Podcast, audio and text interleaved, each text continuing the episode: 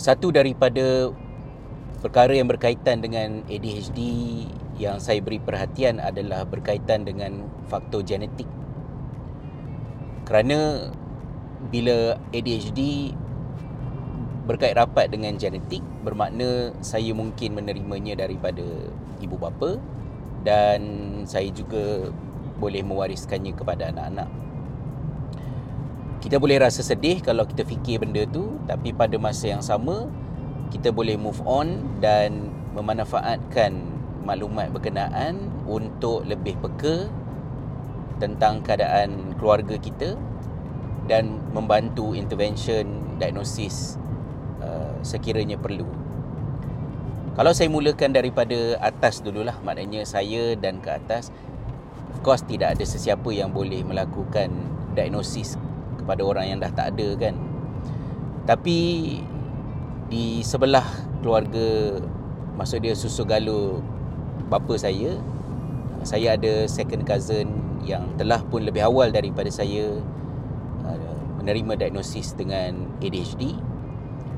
Saya juga berharap agar uh, salah seorang daripada abang saya uh, berpeluang di tanah air jauh nak nak bantu pun susah untuk mendapat akses ADHD untuk beliau dan anaknya. Dan pada masa yang sama juga saya mula berfikir tentang uh, pattern keluarga kami. Uh, kami adik-beradik lima orang. Uh, kami tak jarang sangat uh, bergaduh ataupun berselisih pendapat. Uh, ke? Ingat lagi arwah opah pernah cakap opah ni maksud saya mak kepada mak saya lah dia kata koma ni adik-beradik lima orang lelaki tapi tak pernah gaduh So family kami uh, aman damai tetapi saya saya dapat merasakan yang uh, emotional regulation dalam keluarga kami dalam adik-beradik kami ni uh, a bit challenging. So kalau kecil hati ke berasa hati ke tu dia boleh uh, lama sikitlah berlarutan mengambil masa untuk tone down. Uh, saya sendiri pun seorang yang uh, pendendam. Kalau ada orang kata benda yang sangat menyakitkan hati tu saya mungkin maafkan tapi it's hard to forget. Dan anda boleh nampak lah dalam buku-buku saya uh, benda-benda yang berlaku 30 tahun sudah 40 tahun sudah uh, saya boleh ingat dia punya detail tu. Uh, it can be a good thing it also can be a bad thing kan? Saya ni sedang dalam perjalanan balik daripada menghantar anak ke sekolah kalau difikirkan kami adik-beradik ni juga saya fikirlah kami adik-beradik uh, ramai yang uh, susah nak maintain kerja yang sama untuk satu tempoh yang lama. Very struggle financially. Kami adik kami bukanlah keluarga orang senang ke. Dan saya sendiri pun termasuk dalam kategori yang sama uh, bertukar-tukar uh, kerja dan benda tu sekali-sekala fikir tu rasa sedih jugalah macam kesian mak dengan abah. Uh, kalaulah ya anak-anak tu macam nak family lain uh, bekerjaya dengan baik kelulusan uh, universiti ke apa semua tu mungkin tak berapa sangat lah dalam family kami. Tapi of course saya sangat bersyukur saya tak pernah membayangkan keluarga lain ke adik-beradik lain ke itulah adik-beradik yang saya sayang. Dan itu antara kesedihan saya bila saya mengambil keputusan untuk uh, tinggal di luar negara rindu pada adik-beradik. Uh, tapi saya fikirkan itu. Bila saya menerima diagnosis sebagai ADHD saya fikirkan tentang adik-beradik saya. Begitu juga dengan abah sendirilah. Uh, seorang yang pendiam berbeza daripada orang lain So adakah Abah juga adalah seorang uh, ADHD? Saya tak pasti Tapi uh, memikirkan tentang masalah rokok uh, Kesukaran untuk regulate uh, emosi berkaitan dengan lifestyle Pemakanan Dan kita sedia maklum bila mana faktor ADHD ni tak diberikan perhatian Maka masalah-masalah kesihatan tipikal metabolic syndrome, diabetes ke, darah tinggi, kolesterol, semua benda tu akan diperhatikan secara in silo. Dia kita tak combine benda tu dengan melihat faktor ADHD di belakang dan itulah sebabnya juga mengapa uh, data menunjukkan uh, orang ADHD uh, mengalami pengurangan uh, life expectancy tu sehingga ber- beberapa belas tahun. Meaning that kalau you ada ADHD dan you tidak menerima intervention you are at a higher risk to die young early. Kan? Oh, cantik bendera belakang kan okey oleh kerana saya sudah pun menerima diagnosis ADHD maka ia mungkin tersumbang kepada saya secara warisan daripada susur galuh sebelah abah.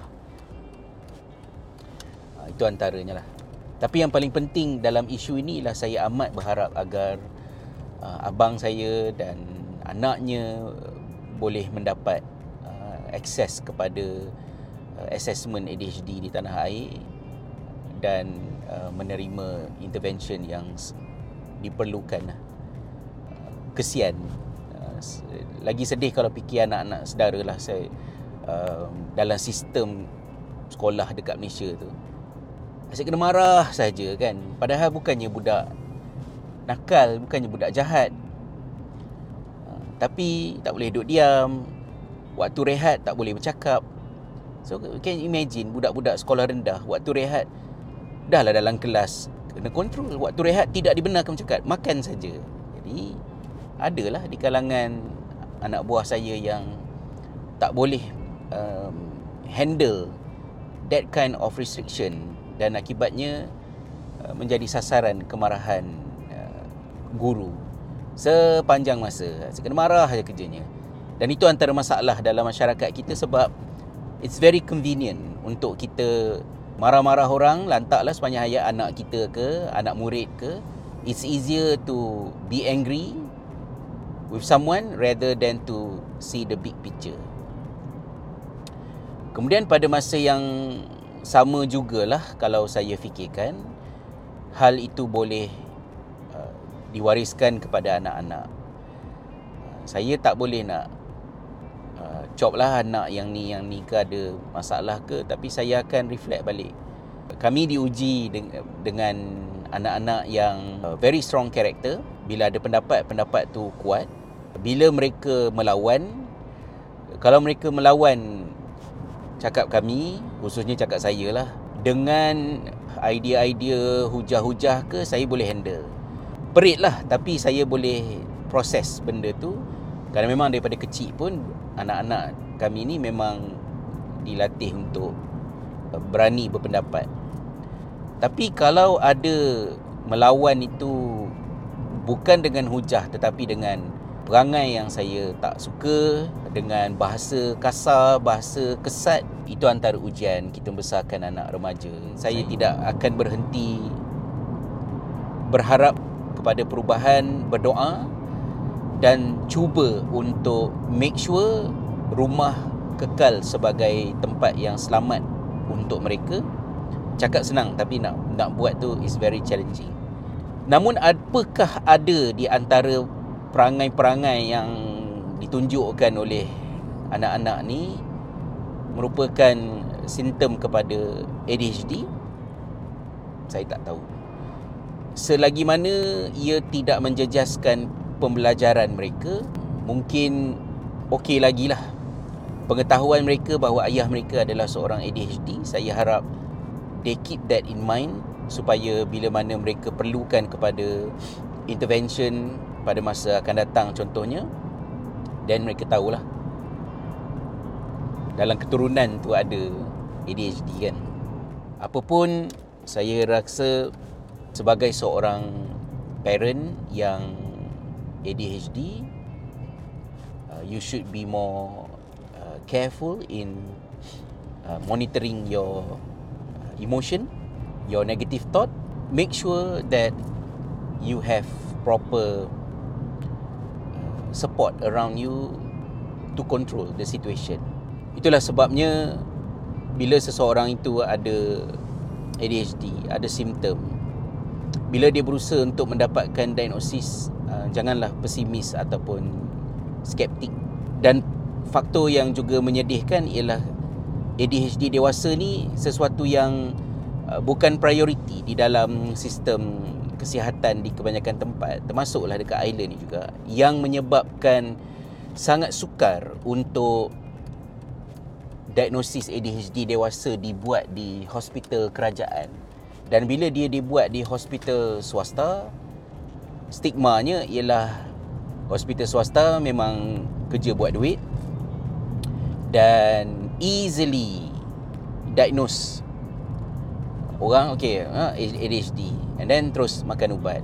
Oleh kerana kita dah dewasa dan kalau kita terima diagnosis ADHD itu gunakan diagnosis itu untuk kita kawal diri kita kita improve diri kita but don't put hope too much to change the world's opinion about us or against us. It's okay give them time. Kalau berubah berubahlah. Kalau tak berubah pun tak apa. Harapnya dah ada air lah dekat rumah sebab semalam ada paip pecah besar. Satu nis tak ada air. Aduh semalam beli pizza. Tak berani nak masak. Pagi ni nak siapkan bekal lunch box anak-anak. Saya tak ada pilihan. Ah, roti pun ada berapa keping je. Tak cukup untuk budak-budak tu. So saya kena juga goreng nasi Dah goreng lah tapi tak kemas lagi dapur. Uh, Sebab takut tak ada air. Biarlah dulu.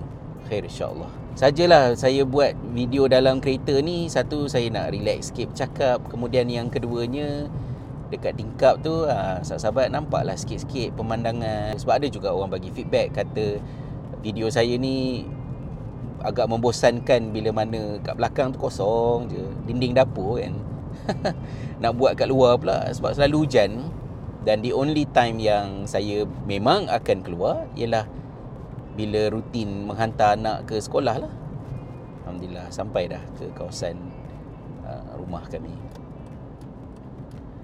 InsyaAllah sebentar lagi um, rakaman hari ketiga uh, untuk online course uh, Iman Publication pada mengupas buku sisi berakhlak yang hilang Uh, syabas kepada Iman uh, pasukan produksi kerana uh, curate soalan-soalan yang dahsyat-dahsyat yang membantu untuk mencabar saya dan elicit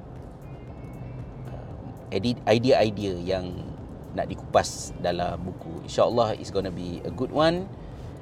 Uh, kalau sahabat-sahabat berkelapangan uh, dan ada keupayaan daftarlah di dalam khusus berkenaan uh, insyaallah uh, bermanfaat. So terima kasih. Saya pun dah sampai dah kat rumah. Mudah-mudahan Allah merahmati kita semua. Thank you so much kerana bersabar dengan video saya yang panjang ni. Saya tak tahu berapa orang yang tengok sampai habis. Uh, of course data bagi tahu um, ramai orang yang berhenti separuh jalan lah. Macam tengok sekerat video saya lepas tu eh banyaklah benda lain nak buat kan. Lalu diberhentikan. It's okay. Mana-manalah yang manfaat insyaallah. Alhamdulillah